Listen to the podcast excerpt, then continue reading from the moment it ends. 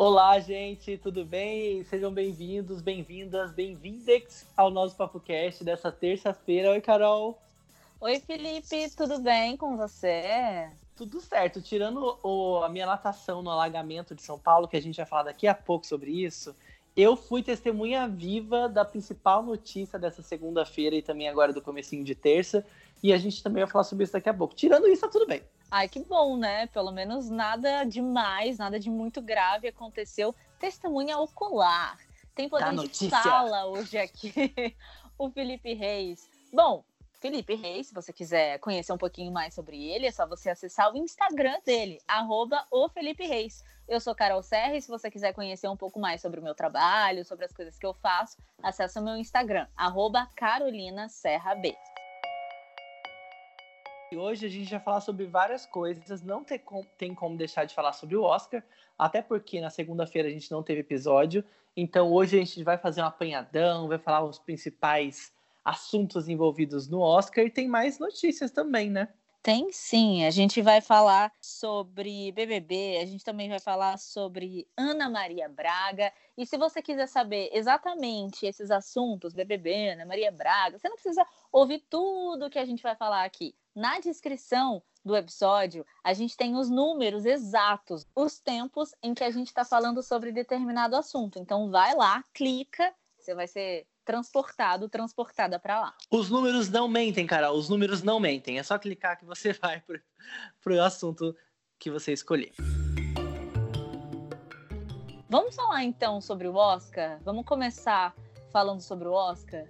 Acho perfeito e eu já sei que um grande evento aconteceu, assim, uma grande coisa surpreendente aconteceu com relação ao principal prêmio da noite, né? Parasite estava concorrendo a seis Oscars e acabou levando quatro. E quatro dos principais prêmios da noite. Olha só que surpresa! Todo mundo nos balões aí da vida estavam super confiantes de que 1917 seria o grande campeão, mas Parasite veio mostrar que, ó, realmente uma coisa original, uma coisa diferente. E eles levaram melhor roteiro, melhor direção, melhor filme internacional e melhor filme. O Bong Joon-ho, que é o diretor do filme, ele estava esperando levar, de repente, melhor filme internacional, que assim, para mim era fácil eles levarem, e de repente melhor roteiro. Tanto é que quando ele foi ao palco e começou a falar, ele estava muito nervoso,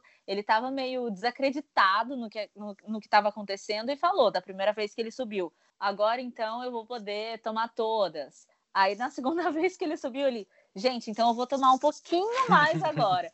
Das outras vezes, cara, eu acho que ele falou, cara, agora eu vou me jogar mesmo. Já subiu e, assim, com a garrafa, já, né? Já subiu com a garrafa, já estava bebendo o Oscar ali, o prêmio. Foi muito legal.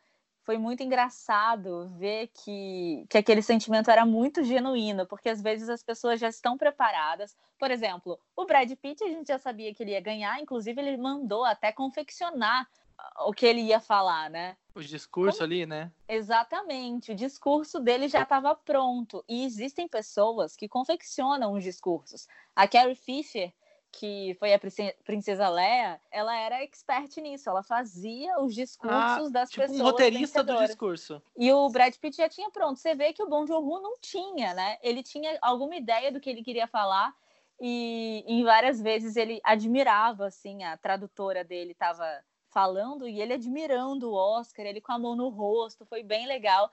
Inclusive, bem espontâneo. Foi muito espontâneo. Inclusive, quando as pessoas é, do elenco eles subiram ao palco, teve uma atriz que começou a falar. Aí a câmera começou a se distanciar, porque já tinha passado segundos ali, né? Que você tem que dar o seu discurso, e todo mundo falou: não, gente, volta, vai, acende a luz, acende a luz, a gente quer ouvir. Tinha apagado a luz e desligado falando. o microfone, né? Saiu assim do, do roteiro, daquele formalzinho. Ah, oh, meu Deus, muito obrigada, academia, não. Foi um sentimento muito original, foi muito legal ver. E o mais legal é a valorização de uma pessoa que não é americana, né? De uma pessoa de outro, de outro continente, tá ali representando o cinema mundial. Isso é muito legal e foi icônico também para essa noite, né? Foi icônico, porque eles ganharam é, melhor filme e nunca nenhum outro filme de língua não inglesa tinha ganho. Então, isso só mostra que realmente agora os americanos vão ter que aprender a ler as legendas. E eu acho também que o, a classificação, como eles colocaram agora, tirando de filme estrangeiro e colocando com, como filme internacional, mostra que de repente eles querem abraçar aí, né? E não colocar o estrangeiro como fora, mas trazer um internacional para dentro, né? O legal foi isso dessa premiação, mas ela deixou a desejar muito, né? Por conta das mulheres que não foram indicadas, não teve nenhuma mulher indicada ali como melhor diretora, com o melhor filme. E a gente sabe que tem mulheres de altíssimo nível que poderiam estar ali competindo, né? E o legal é que a Natalie Portman, ela fez uma homenagem às diretoras não indicadas, ela bordou no vestido, na capa né, do vestido dela, as mulheres que não tiveram um reconhecimento da academia. Então, foi o protesto que ela fez. Inclusive, o Steve Martin e também o Chris Rock, eles falaram sobre os artistas negros que não foram indicados também. Só teve uma indicada, que foi a Cynthia Erivo. E o melhor ator coadjuvante, Carol, foi Bad Pitt, como você já disse, estava tudo certinho ali para pra, era esperada né, a vitória dele, e ele dedicou o prêmio ao Tarantino, falou um pouco sobre política, agradeceu também ao Leonardo DiCaprio, para quem não sabe, Leonardo DiCaprio é aquele que queimou todas as, as florestas aqui do, do Brasil.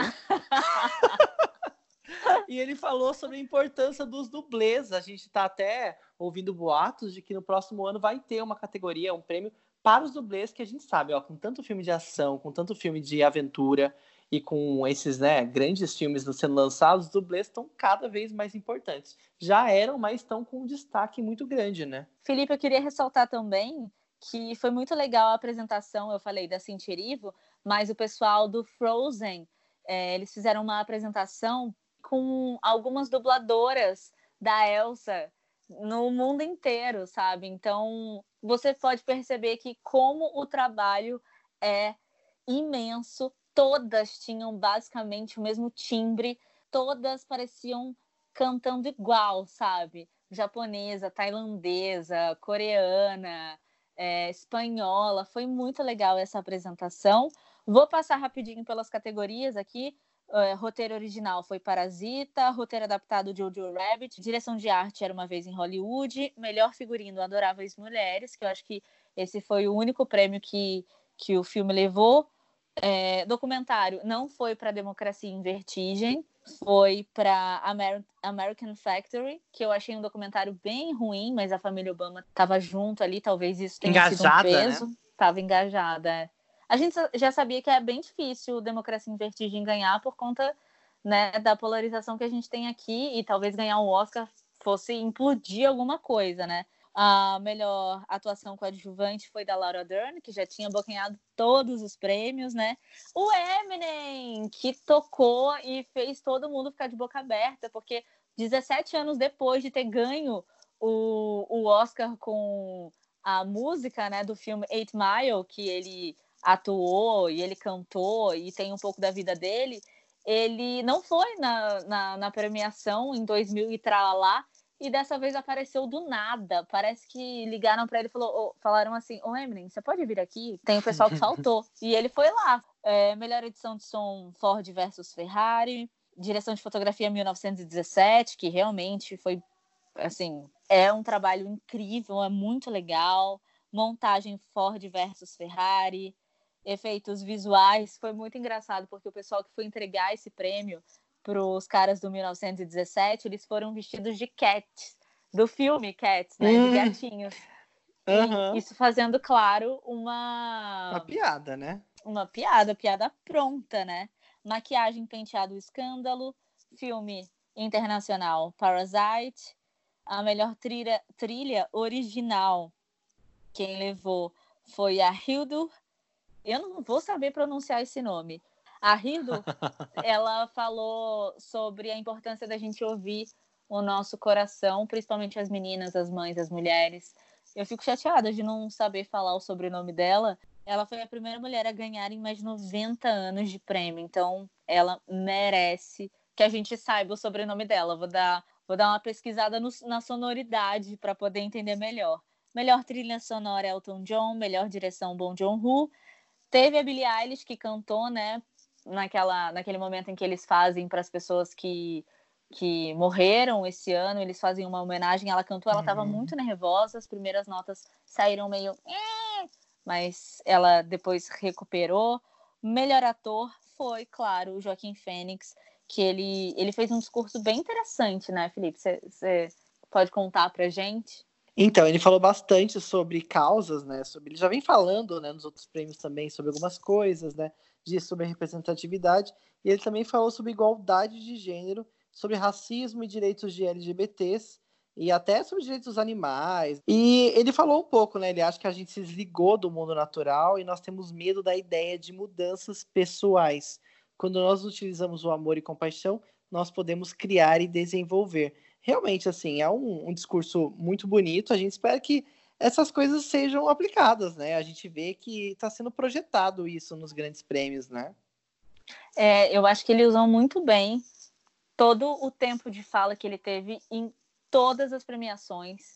Ele tá fazendo essa campanha, né, de tipo de você não cancelar uma pessoa, porque ele já foi cancelado uma vez, para você dar uma segunda chance para as pessoas. Inclusive ele falou também no discurso que a vida inteira ele foi uma pessoa difícil e cruel e que hoje em dia ele está sendo muito grato por, pelo que está acontecendo, pelo que tem acontecido com ele. Enfim, eu acho que foi um discurso muito legal e ele também citou o irmão dele, o River Phoenix, que morreu aos 17 anos e escreveu Corra em direção ao amor. Então acho que ele está fazendo isso. Foi muito legal, foi muito emocionante. Melhor atriz Renée Zellweger, melhor filme foi Parasite. Isso é muito significativo. Eu acho que é uma grande evolução. Acho que daqui para frente será um marco isso no Oscar, né? Essa grande transformação, acho que vai começar aumentar a cada ano, né? E a gente espera também que a academia seja mais renovada, né? Que tenham pessoas mais diversas, que tenham mais pessoas negras, mais pessoas LGBTs e mais pessoas de outros países, né? Isso vai fazer muita diferença para que o prêmio seja uma projeção de como a gente espera que o cinema seja em todo mundo. E só para complementar, a Coreia, ela não tinha é, sido indicada nenhuma vez ao Oscar. Foi o primeiro filme que foi indicado com, em seis categorias e levou quatro. Isso só mostra também que eles estão investindo, porque eles são o quinto polo de cinema, né, no mundo. Eles estão investindo e tudo que eles pegam para fazer, eles vão e investem pesado. Então, talvez assim como o essa... K-pop, né? Exatamente. talvez com, com essa visibilidade eles consigam muito mais. E vou falar aqui que o Bong Joon-ho diz que gosta muito de conhecer trabalhos de outros artistas de outros países e citou o queridíssimo Glauber Rocha. Então, assim, ó, tô super amando o Bon Jovi. Olha! Que orgulho. E sabe que isso é legal, porque essa coisa do K-pop parece uma piada, mas, gente, isso é muito real. O governo da Coreia investe em cultura de forma prática, pagando, investindo em ações específicas dos, dos meios ali, até do K-pop mesmo. Eles investem dinheiro lá, porque eles sabem que isso vai trazer visibilidade para o país, vai trazer crescimento econômico, e isso está se mostrando efetivo demais. Então, é um exemplo para a gente aqui também, né? Falou tudo. Investindo em cultura é, eu acho que é, vai ser a no nossa salvação. E, Carol, essa segunda-feira eu vivenciei a notícia na pele, como eu disse no começo aqui do podcast. Eu estava voltando de São Paulo para São José e eu presenciei esse dia de caos que rolou na cidade. Chuvas intensas que começaram no domingo e se estenderam até terça-feira praticamente, né? Com alguns espaços aí de, de, de calmaria, né? Entre um horário e outro mas essas chuvas trouxeram um estrago que não havia, não, não havia sido visto, né? Nos últimos 30, quase 40 anos não se via tanta chuva em São Paulo num dia só, em 24 horas. Foi muita chuva, foi muita água. Os rios transbordaram e as pessoas ficaram sem, sem ter para onde ir, né? Ficaram ilhadas, estavam é, presas no, no trânsito, não conseguiram chegar no trabalho, também não conseguiram voltar para casa, foi um verdadeiro caos. E se você sentiu falta do podcast, do episódio de ontem, foi por conta disso. Porque o Felipe Tem tudo a ver. né, Felipe? Gente, inclusive, eu tive muita sorte, porque eu, eu saí de São Paulo às seis da manhã para ir resolver uma coisa em São José dos Campos. E eu cheguei na Marginal Tietê, que é onde eu nem sabia que estava fechado, porque eu estava super ingênuo, não liguei rádio, não liguei TV, não vi nada, só saí de casa e fui. E eu cheguei na Marginal Tietê e estava tudo parado. Só que eu vi uma fila de carros entrando na contramão em viaduto. Você imagina essa cena, você em plena Marginal Tietê, uma via super movimentada um monte de carro entrando na contramão. Eu falei, ah, vou atrás, né? Já que tem um monte de carro indo, não vou ser um, um escudo, né? Desse, dessa contramão. Aí eu fui atrás, consegui me livrar do trânsito. A viagem que eu ia fazer em uma hora, no máximo uma hora, né? De 50 minutos a uma hora, eu fiz em três horas. Mas ainda dei sorte, porque teve gente que chegou às quatro da manhã na Marginal e ficou até às 10 horas da noite. A gente está gravando o podcast às 10 horas e tem gente lá ainda esperando liberar a Marginal Tietê pensa que loucura que está sendo esse dia. É, e não é só em São Paulo, né? Tem no Rio de Janeiro também, principalmente na, na região serrana, também na região de Minas Gerais. Começo de ano, sempre tem chuvas demais, sempre tem alguma coisa relacionada à água, relacionado a isso. E dessa vez, em São Paulo, foi bem pesado, né? Como você falou aí no começo desse assunto. Há 37 anos não chovia tanto, choveu em um dia, o equivalente ao que era para chover no mês inteiro. E por volta de mais ou menos duas da tarde, é, as pessoas que moram na capital do Rio também receberam um alerta. Eles têm um sistema de aplicativo e também algumas é, umas TVs a cabo. Chega lá o um alerta de que ia haver chuva, né, um pouco de temporal. Já começou chuva na segunda-feira e na terça também é esperado chuva. Então, se você mora numa região de risco, fique atento, tente não sair de casa, tente verificar as informações, fique atento com as informações da prefeitura, da defesa civil da sua cidade, porque é muito sério. Tem muita gente que acaba sofrendo um acidente ou até vindo a ter uma coisa fatal por conta de, de desespero, de sair ali, de querer enfrentar chuva, de querer ir com um carro em cima daquela, daqueles alagamentos gigantescos. Não seja herói, ninguém é super-herói. Fique calmo, o seu compromisso, você não vai perder seu emprego por causa disso. É um problema geral, né? E lembrando que o rodízio de hoje, na manhã de São Paulo, né? O rodízio na parte da manhã está suspenso. Vamos ver como é que vai ser ao longo do dia. E se você perdeu o voo por causa né, do, do, das chuvas, dos alagamentos, você pode pedir o reembolso sem pagar multa. Então, dá uma pesquisada aí, porque os consumidores têm direitos sobre as causas naturais. E até coisas mais simples. Se você entrou no metrô e chegou na estação lá, não teve como embarcar, eles também vão te devolver o dinheiro. Coisas básicas, desde o passagem do metrô até o avião. Você tem esse direito, então vamos correr atrás aí. Eu não deixo dinheiro para trás, não, viu, Carol? E agora vamos dar uma passadinha rápida sobre as principais notícias que rolaram na noite de segunda-feira, né? O que bombou demais foi a Ana Maria Braga, a gente falou sobre ela aqui um tempo atrás, mas dessa vez foi por causa de um casamento meio surpresa que rolou na sexta e as imagens foram divulgadas nessa segunda. A Ana e o empresário francês Johnny Lucet, eles se casaram na sexta-feira, como o Felipe falou, né?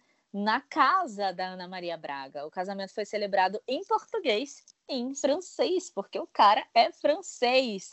E até um trecho, né, do, do casório aí foi mostrado no programa Mais Você Que Fofinhos. E eles se casaram com a mesma roupa que eles se conheceram. E por coincidência, os dois estavam de azul. Fofura, né? E foi uma coisa bem básica, mas estava ali toda a família. Ela tava, ficou bem emocionada ali no vídeo que a gente viu no Mais Você.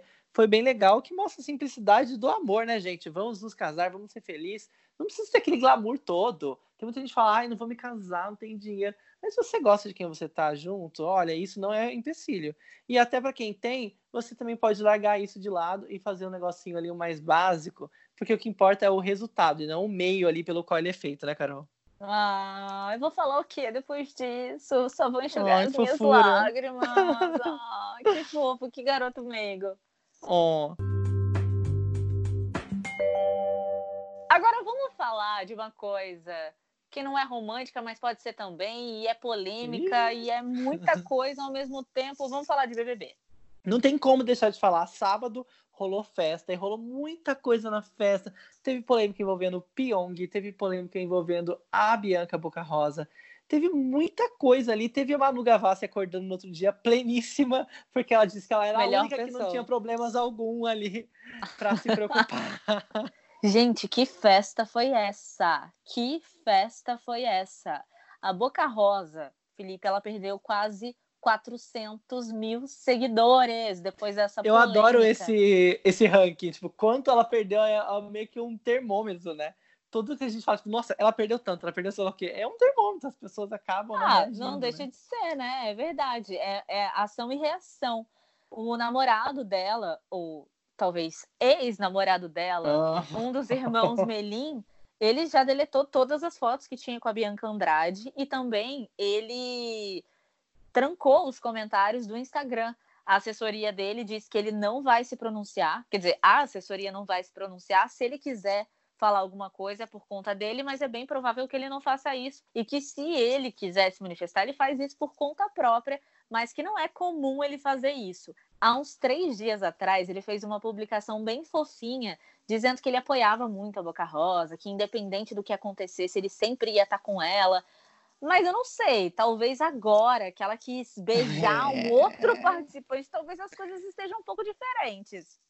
E o que será também, né, que vale nessa hora, né? Porque, sei lá, a gente fala assim, ah, cada um tem sua liberdade, é, depende do, do acordo de cada relacionamento, mas na prática, quando você vê a sua namorada lá na TV, pro Brasil inteiro querendo ficar com outra pessoa, eu acho que o negócio pega, né?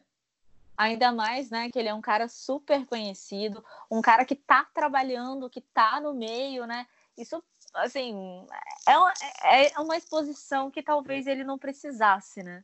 E além disso, teve Pyong Lee também, que deu uma causadinha, aí teve algumas pessoas que não gostaram, teve gente que falou, não, causadinha, nem foi tudo isso. Felipe, causadinha, foi horrível. Você acha que eu amenizei? Amenizei. Eu acho, eu acho que você tá passando pano pro Pyong, hein? Não, cara, você tá realmente sendo bem leve. Fofo. Não, fofo não, tá, tá sendo, sei lá, o cara tentou apertar o bumbum de uma, tentou beijar a outra várias vezes. A mesma coisa que o Patrick fez de tentar passar o órgão sexual na cabeça de uma pessoa, ele fez também. Então, assim, Olha, essa parte é a mesma aí eu não coisa. Vi. É, ele, ele tentou, tentou não, ele passou ali o pênis dele na cabeça de uma participante que eu não sei exatamente quem foi, só que não foi só ele. Teve um outro participante, o Daniel, que também parece que colocou a mão no seio da Marcela. Teve o Prior, que deu um selinho no Pyong quando o Pyong estava dormindo. Gente, Jesus virou uma balbúrdia. Amado. E muita gente falou assim: não, mas se não fosse televisionado, ninguém encheu o saco, porque quando as pessoas fazem isso nas festas, ninguém fica falando, mas como é uma coisa que está sendo exposta, aí todo mundo fala. Eu Mas vi muito esse, é essa, esse comentário. Esse tá indo? Que festa é essa, gente?